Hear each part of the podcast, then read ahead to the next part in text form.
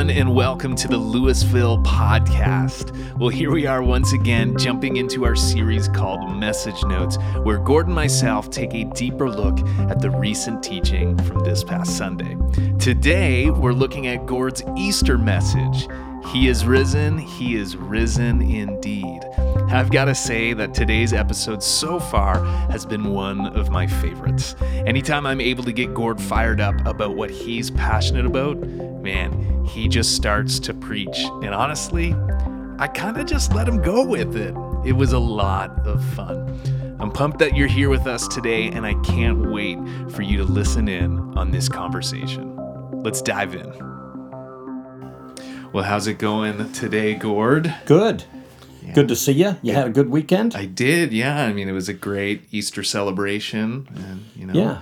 we got to lean into that, right? He is risen. He's risen indeed. That's right. Yeah. And uh, we're so glad that you guys are tuning in and listening, and and I know for for you and I, Gord, we love doing this. It's a, Yeah, oh yeah. This is great. It's just a great time for us to sort of kick back and reflect on on the teaching, but then also go maybe a little step further. Yeah, and into stuff because you can't say it all. We've said that before. You can't Oh, yeah. say it all, so maybe we get to say a little more of it here. Yeah, exactly. So we hope that uh, for you guys listening, that this is beneficial. Well, as always, I like to start things with a little lighthearted fun. And you had mentioned uh, that Starbucks. You quoted who you got the stat from. I'm not sure. I forget who it was. Yeah. But James Emery White. That's who it was, He's a- yeah. the pastor of Mecklenburg oh, okay, Church in the States. okay. He's a Gordon Conwell alum and he's a Gordon Conwell prof. Oh, very nice. alongside being a pastor. Very thorough. And if he has a strength, it's culture. Okay, And so he's always in tune with the culture. interesting. So his strength would be um, like the current culture, or also like the like um, the New Testament, Old Testament culture. Or? No, no, more more um, cultural trends today. Ah, fascinating.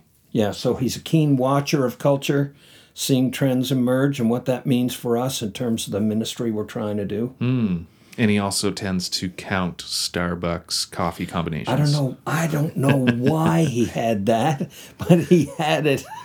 Yeah, I couldn't like eighty thousand different combinations. Apparently, apparently, there's 80,000 different ways. And, you know, it was their marketing guy that said that. right. Yeah. I don't know who sat around and counted, but anyway, there it is. And you like, I've got to say, um, your combination is one that I've never. I'll have to try it sometime because it sounds intriguing to me. But I've never heard like I don't I don't know anyone else who I can't even remember it. All I remember is that there's peppermint in it. Yeah, well, that's the that's the um, mm, Americano. Oh, okay. I used to go in when I was desperate for a real kick Hmm. and get espresso and water. Right. I would chase the espresso with the water because Oh, okay. it's bitter. Yeah. And then someone said, Why don't you just get Americano, which is the same thing watered down? And I did that for a little while. And then, yeah, I think it was around Christmas, Hmm. and they were doing peppermint everything. so I said, Sure, throw peppermint in there. Yeah. And I loved it. Why not? So now I drink it. That's too funny. I was also thinking, I'm, I'm like, okay, if Starbucks has 80,000 combinations, I wonder how many Tim's has. I don't know. I don't think people go to Tim. I've often wondered if people go to Tim's and get like specialty drinks. The thing for, and this is coffee, right? Oh, yeah. But the, the thing about Tim's and McDonald's that disappointed me, when I heard that they were coming up with different versions of their coffee, Hmm. I thought, okay, that's good. But both of them went in the direction of dark roast. Oh, the dark roast, yeah. and I'm light roast. Yeah. I, I don't. I I remember drinking Starbucks in the early days and getting dark roast and thinking that was great, and then I got drinking lighter roast, and I'm like, whoa, there's your ticket. Yeah, and for those of you who don't know, it can be a misconception, but dark roast actually has less caffeine in it. Less caffeine and a stronger taste. Stronger taste. Lighter roast has a milder taste, but more kick Oh yeah. because less caffeine is roasted out of the beans mm-hmm. Um, on light roast. So And the best ever when we were in Guatemala. Okay. We took a team to Guatemala. I could drink that stuff all day. Really? We would start in the morning. Uh, Victor Vaughn and I were roommates for that trip, and we would go down to the cafe before anyone else was up, and they would just start bringing us cafe con crema, coffee with cream, and we would drink that stuff. Oh yeah. Wow. Too funny.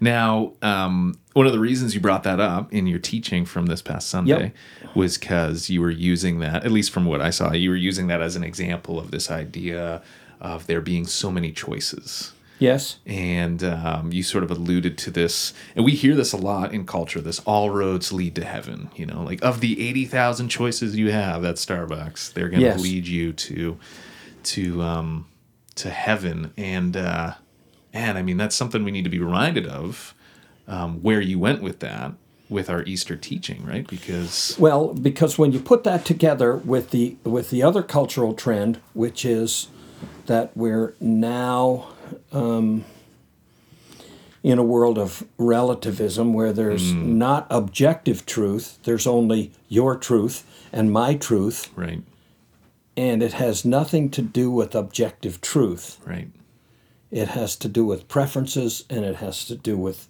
belief systems. And so when someone says, well, that can be your truth, but it's not my truth. yeah, And I'm saying there's got to be room for an objective truth. yeah, And when I'm confronted, I mean, there's no getting around Jesus' statement. oh yeah, I am the way, the truth, and the life. No one comes, like, it's not, he says, it's harder to come to the Father without me, or mm-hmm.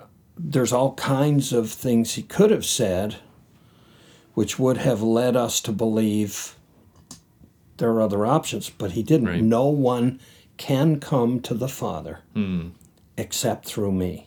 yeah, Well, that makes it pretty clear, doesn't it? oh yeah. Yeah.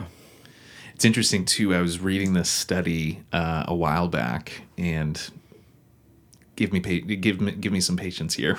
Yeah.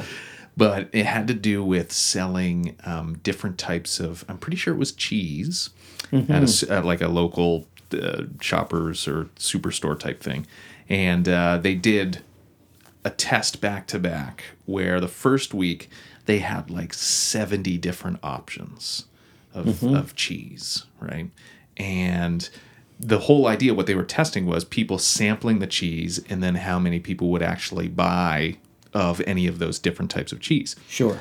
Now, what's fascinating was that when there were less choices, so the next week, so the first week, like a, a wide array of, of cheeses, Yeah, sure. right? Dozens of the percentage that was actually bought was minuscule. The next week they only had like three or four, and it was skyrocketed through the roof. Hmm. And I thought that's kind of interesting, you know. And and we live in this age right now, and, and this might be me just kind of looking into things, but it's like we have all these people like your truth is your truth, my truth is my truth, and it just kind of gives us this all wishy washy feeling that no one's actually landing anywhere, right? And I think you're right.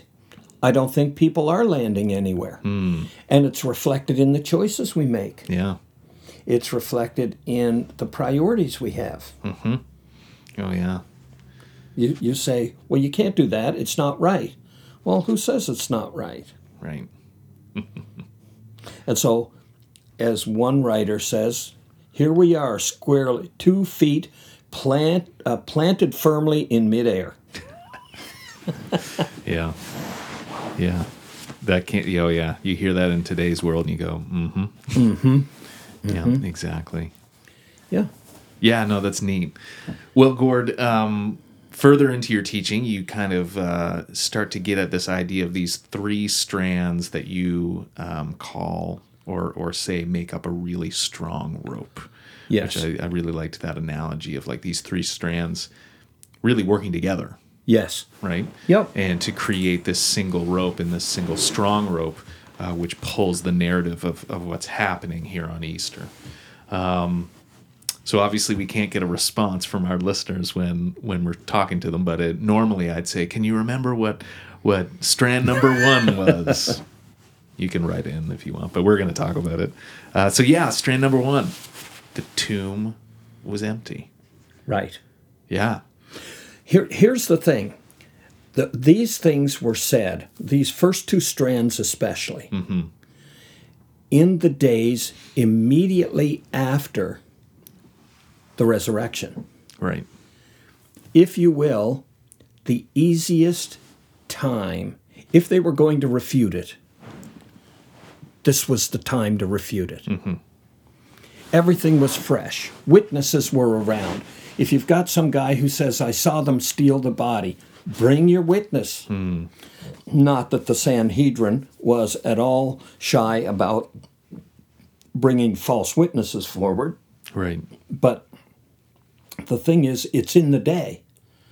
It's a week ago. It's two weeks ago. The tomb is empty. Oh yeah. If it's not, produce the body of Jesus. That's the simple part. If his tomb is not empty, produce his body. Well, somebody stole the body and they moved the body, and, Oh yeah. and, and so that was their logic over against uh, guards who became like dead men. And Oh yeah. you know some some up to date in the moment I uh, eyewitness news at 11 kinds of produce the proof Oh yeah. they never did No. some possible explanations i felt like you know at sometimes with some of these people you feel like you're in men in black Okay. where where uh, people have seen this amazing stuff. They've seen some uh, alien life form, Okay. and they uh, uh, flash them with the neuralizer, Oh, and yes, then yes. and then give them a new story. Give them a new Light story, yeah. was refract refracted off Venus. Sure. and, yeah. You know, some cockamamie, cock and bull story Oh yeah. as their new truth. Hmm. Yeah. And there's no doubt the empty tomb stands in history Oh yeah. as unexplainable. almost like it, it's fascinating too because when you start to dig into uh, the academic world of of people who study um, not only Christianity but um, first century Palestine, everything that was going on, you you do quickly realize that there's some people. Um, who are like scholarly experts on this who actually aren't believers but this the empty tomb is like a thorn in their side Or right they can't get rid of they it. They can't get rid of it And you've got people who are searching around for ossuaries with bones in them Mm. and saying these are the bones of Jesus. They can't prove it. no yeah And we are not told that Jesus' bones were ever moved into an ossuary, and no one can prove it. No one says, "Well, uh, he he's there. Come see." Mm-hmm. You know, the angels said, "Well, come see where he lay. He was right there. Mm. He's not there. yeah He's not here. He's risen." Mm. Well, if he was still there, produce the body right because the bones in an ossuary, the, the bones aren't available till years after oh yeah when everything has rotted and you can collect up the bones. Oh yeah, yeah. We're not talking like a couple days after. no, Like, we're not. yeah. So in the immediate, show us. Hmm. Nobody did. Nobody could. yeah. Which then leads us to strand number two. Strand number two was that he appeared Yeah. Not just to Mary in the garden, Right. not just to a few of his ardent followers. Um, years ago, uh, when I was doing PhD work, I took a course in Roman Catholic theology. Okay. Now, it it's a bit complicated, so I'm not going down as to how they do theology. Okay. Oh yeah. No. No. It involves the magis- magisterium in Rome. It involves individual theologians. It involves biblical scholars and their view of the text. Sure, And yeah. th- There's it, it's so multi-layered.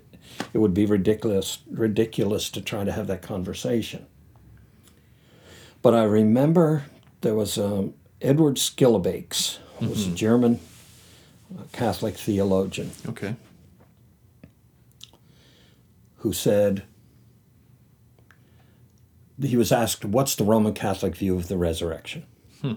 And he said, "Well, I don't know what it has to do with, but I do know it has nothing to do with the bones of a dead Jew in Jerusalem." Wow. Wow. Very uh, to the point. So what happens is uh, all of these Roman Catholic theologians, Karl Rahner, Edward Schillebeeckx, others, all have explanations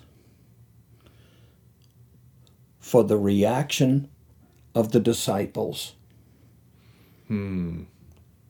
to what they they would say Jesus was not bodily raised, but here's why the disciples thought he was.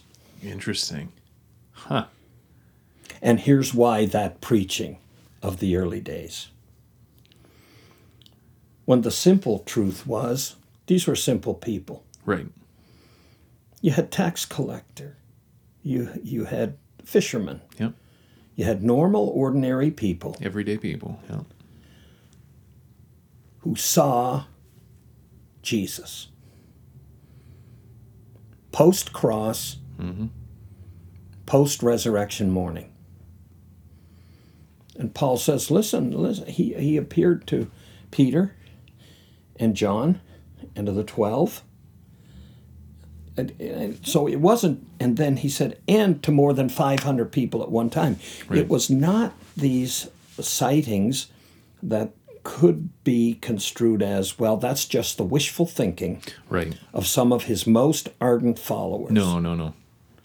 He made it clear God never leaves himself without a witness. Mm-hmm. That's solid remnant theology. But in this case, it amounts to the fact that Jesus put himself out there so that a, a wide range of people Oh, yeah. would have to say, I saw him too, me too, me too, me too. Yeah. Well, even even just looking at the narrative and story of Saul to Paul, right? Yeah. I mean, that's a you- can't you can't stand on the argument of oh he only sh- showed himself to his most devout followers yeah. like Paul, Paul was looking to arrest Christians and jail them in Damascus, and uh, he got confronted, yeah and totally, totally changed his life. oh yeah. Yeah. Yeah no i mean that's uh it's an amazing thing. And and i and i find it neat too because you know in the history texts and outside of the bible this this does it it gets awkward for people who want to fight against it right? Well, they they most often just get dismissive and say, "Well, the followers of Jesus believe this." Right And so, uh, Christian apologists over the years, the especially those in the evidentialist camp, people like Josh McDowell oh yes yeah and Morison, with Who Moved the Stone, uh, they hang around there. And while I would say, well, you can't you can't argue anyone into the kingdom or into believing. You No, can't. Agreed.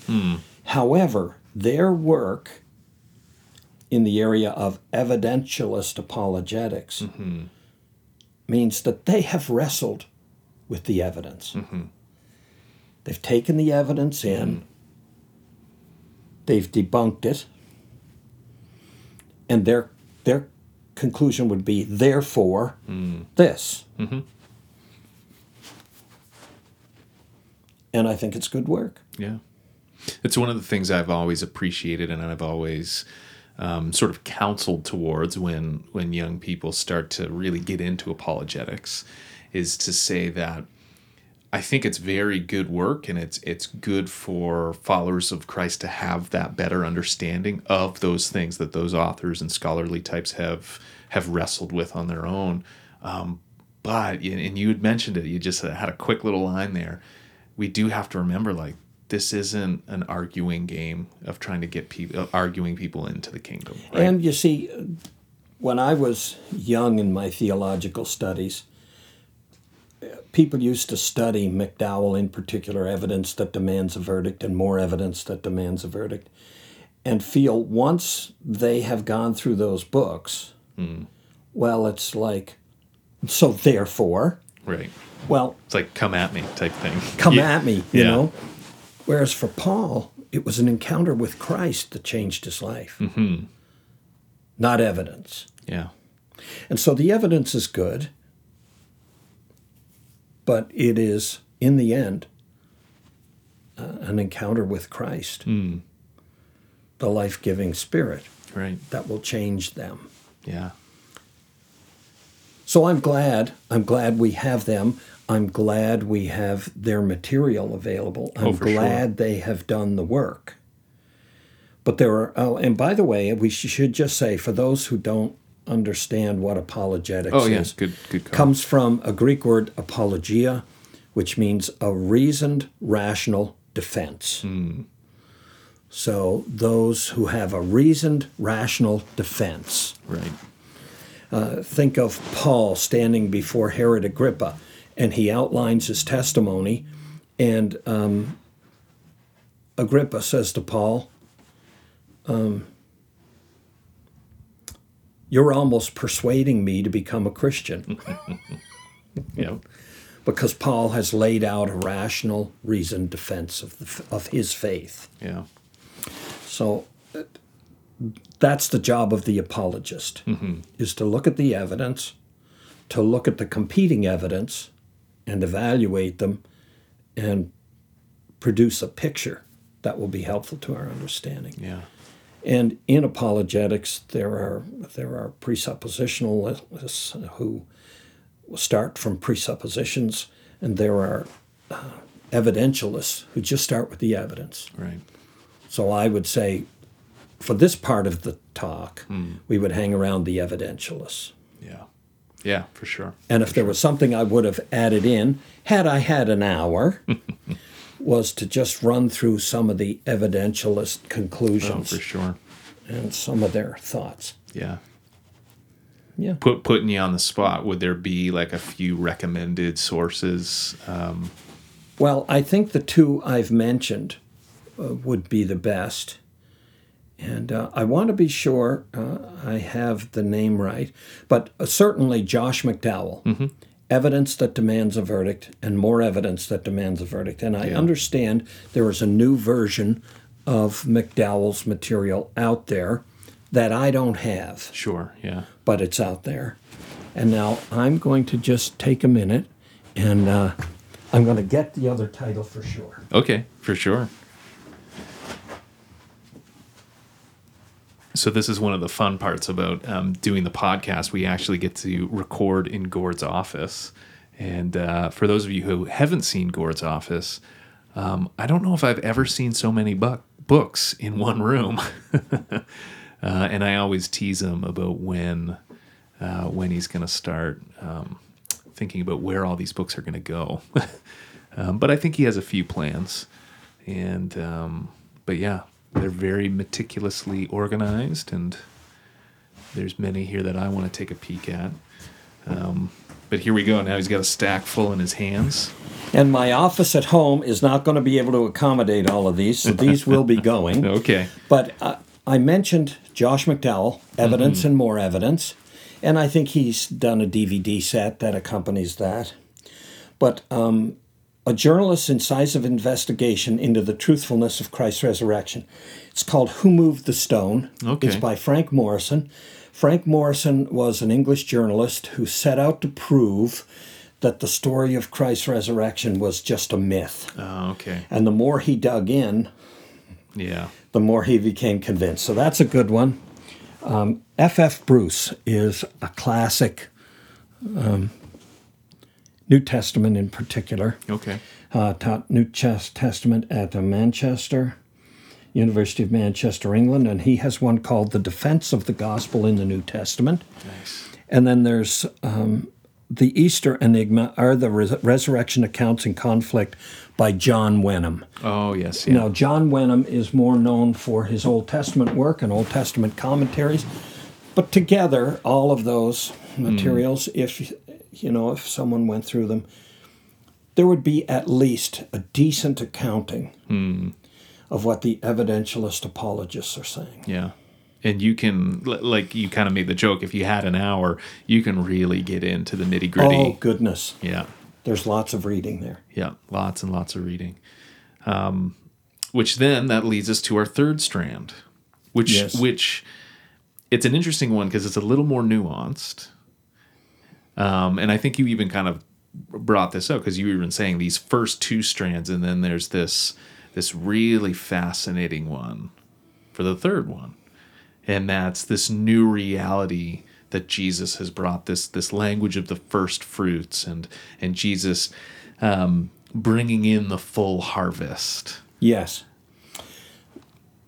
And and for reasons known only to God, he tasked Paul mostly with conveying the theology of it. Here's the thing: if the tomb is empty, mm-hmm. and if Jesus has appeared to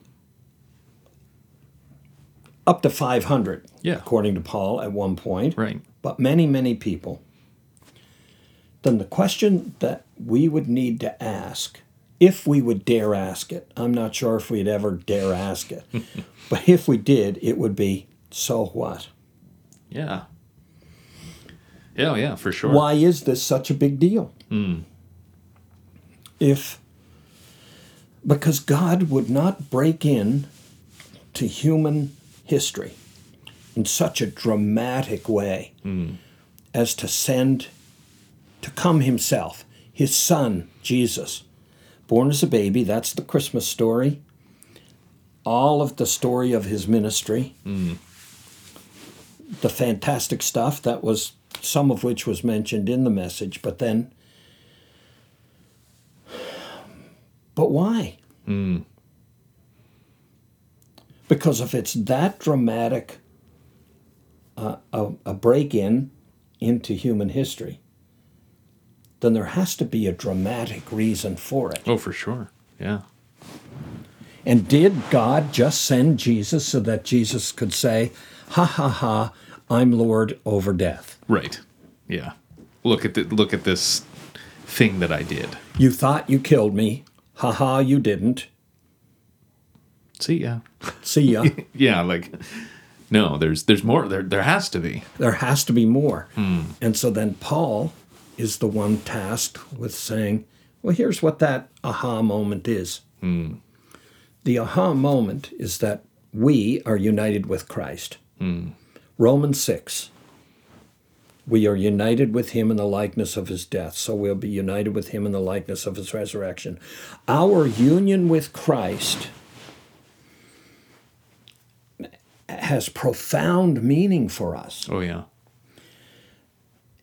And I think I made the statement in the message that what from that point on, wherever Jesus went, he took us with him.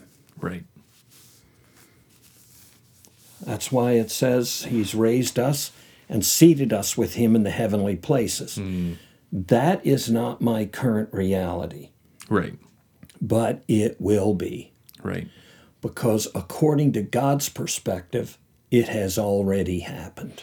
Right. Which is it it it's a hard thing for us to wrap our minds Hard around. thing to wrap our minds around. You even sort of um, talked about that in your reference from Second Corinthians four seven to fifteen, right? The the you kind of got into this of like there's the reality we're in now, but then the few the future reality that we have promised for us. and why we are kept in this future reality in the hope of the future reality.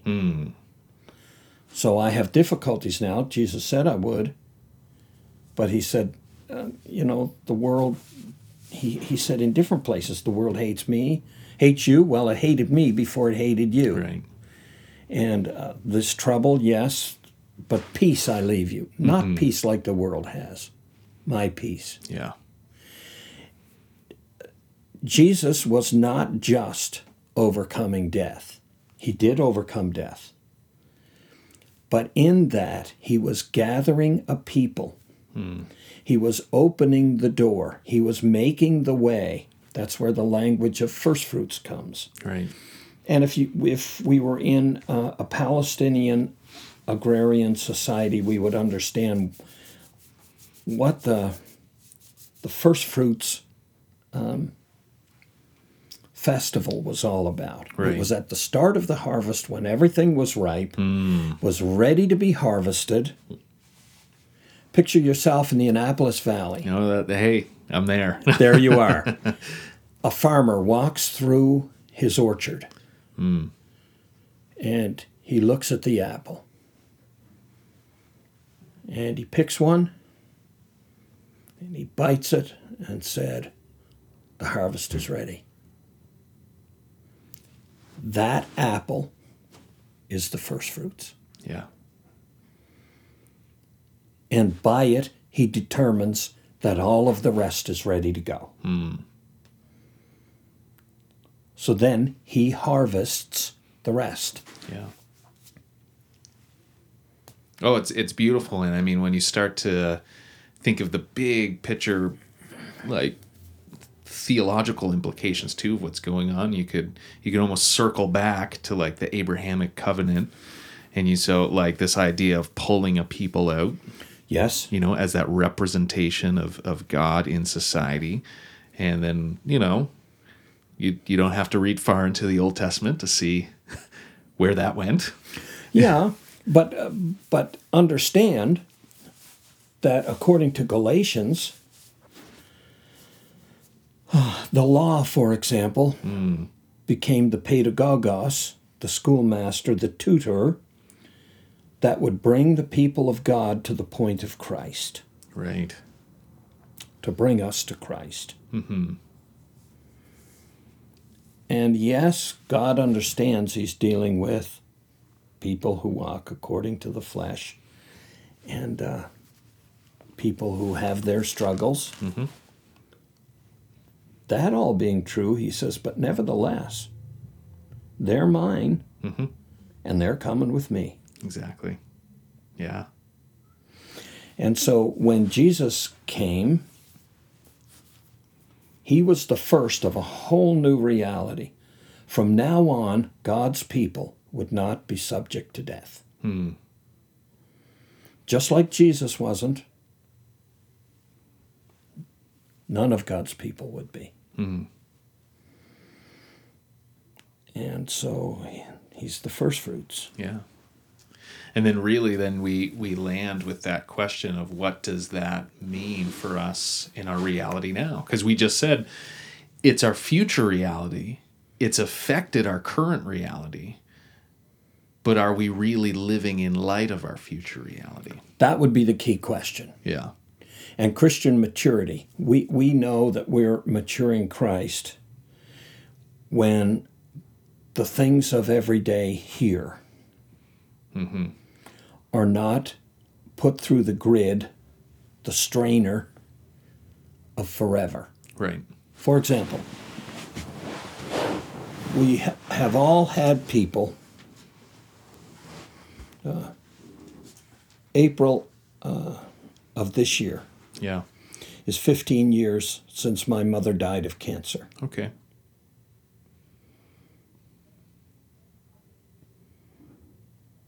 So, how hopeless is that?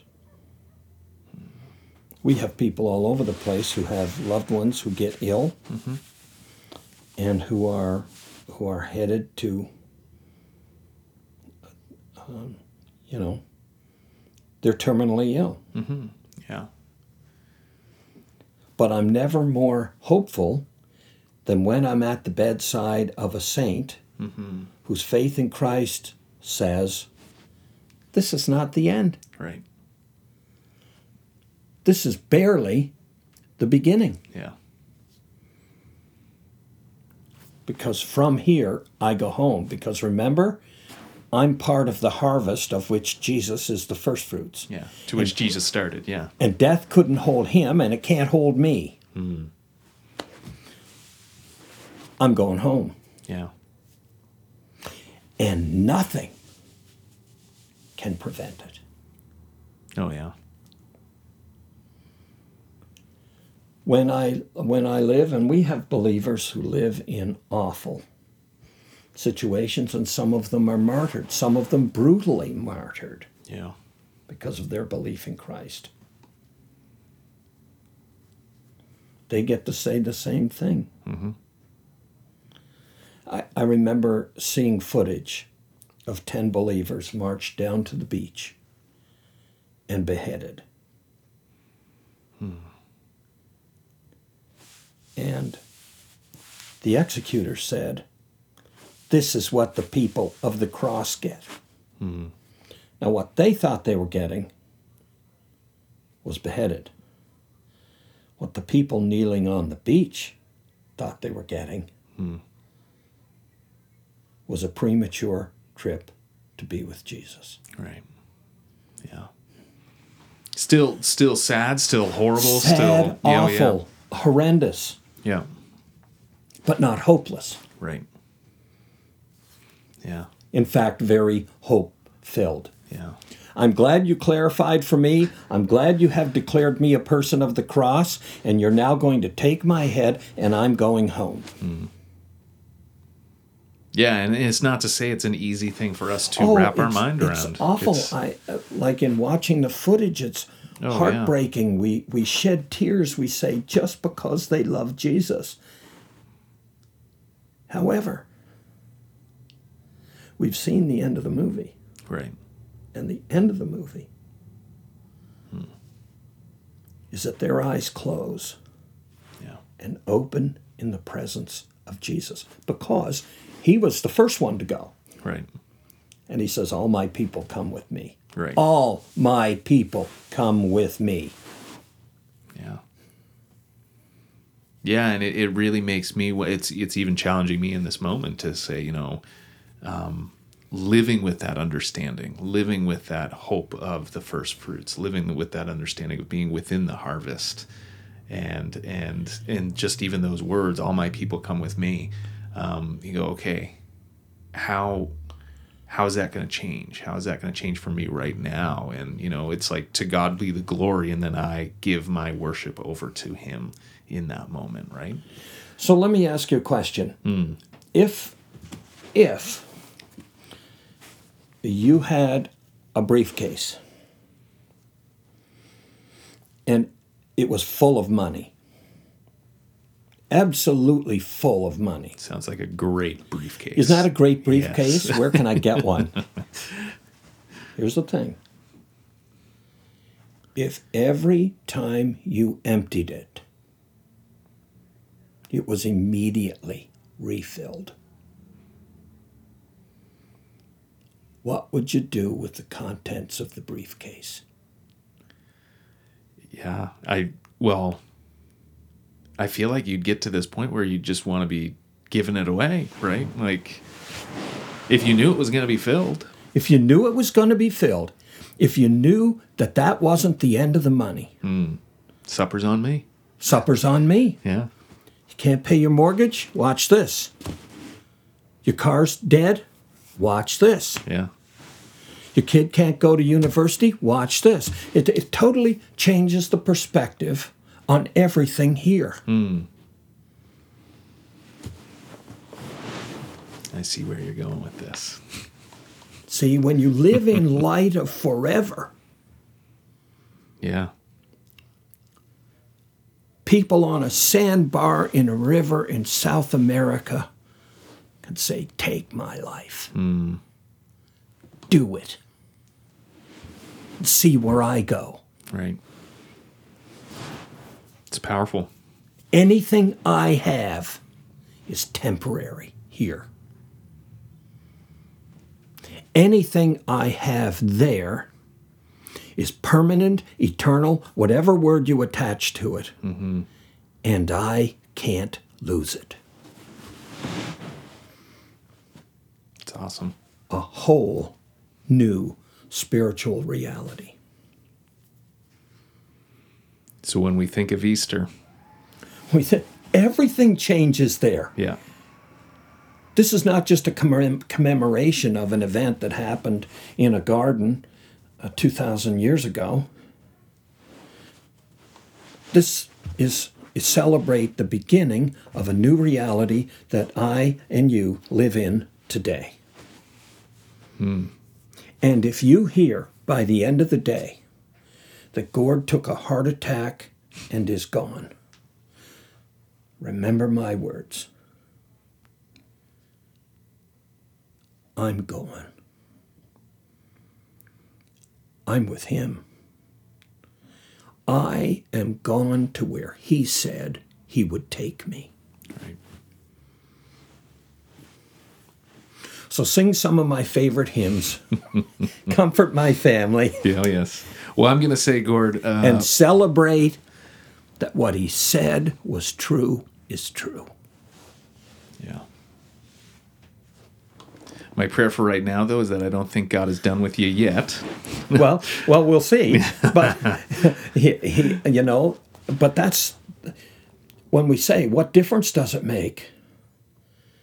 Well, the difference is, I can live in light of forever. Yeah, My briefcase never empties. yeah, yeah. I like that. It's a good. Uh, it's it's good imagery for us to wrap our minds around. So, in closing this out, I mean, I feel like you've already, you're, you're. See, I love it when we get to these moments where Gord starts preaching. Well, you know what? I got I got it. Props, props. I got I got to pay props. I remember being early at Atlantic Baptist College in uh, classes Okay. with Dr. Ralph Richardson, Oh yes, yeah. and he would start teaching. And pretty soon, he was over into preaching. Yeah. And when he did, we would lay our pens down and go to church. Because he was taking us to church. Oh yeah. Now, I remember teaching Romans just in the last few years, Okay. or teaching systematic theology years ago. And I would get going.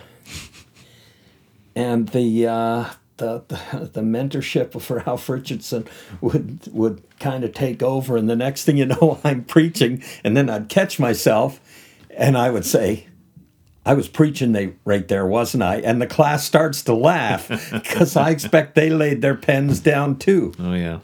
Yeah. Yeah. Uh, yeah. It's a passion, and and it, comes Yeah, out. well, and- it grips our hearts Yep. when when we get it, and we say, "So this," because we can pay lip service to this is temporary, Hmm. but it really is temporary. yeah. And what we're, you know, some people say, when does eternal life start? Bit of a trick question. Someone say, well, when you die. Nope. John says that you may know that you have eternal life. This new spiritual reality begun at the resurrection is already mine in Christ. Hmm. I don't have to enter into it, I'm in it. Right. I just don't know what it all will mean for me, but someday I will. Yeah. I'm preaching again, aren't I? It's okay. I was gonna say what how what would be your closing your closing words of encouragement or or um, just in this in this past Easter season, but man, like you're you're on fire right now. You're going. I love it though.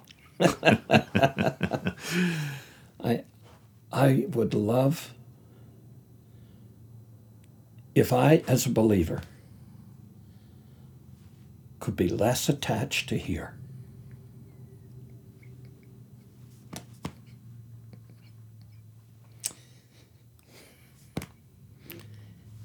And more attached to there.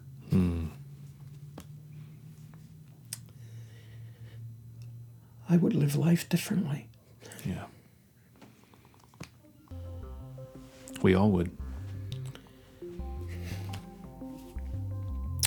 Yep. I think you're right. I think we would. Yeah. Well, amen, brother. Whew. We did it. I'm tired. It's time for a nap. Yeah. Thanks a lot for this. No, yeah, this was just- fun today. This was good. This was good, and we're gonna we're gonna keep going on. So next week, I'll be in your chair and you'll be in mine. I guess that's the plan. Yeah, yeah. But we don't want to give too many spoilers. Not so- too many spoilers, but uh, I'm looking forward to it. Yeah, it'll be fun. It'll Yeah. be fun. We'll see you then. Okay. Thanks, Adams. Okay. Thanks, Gord.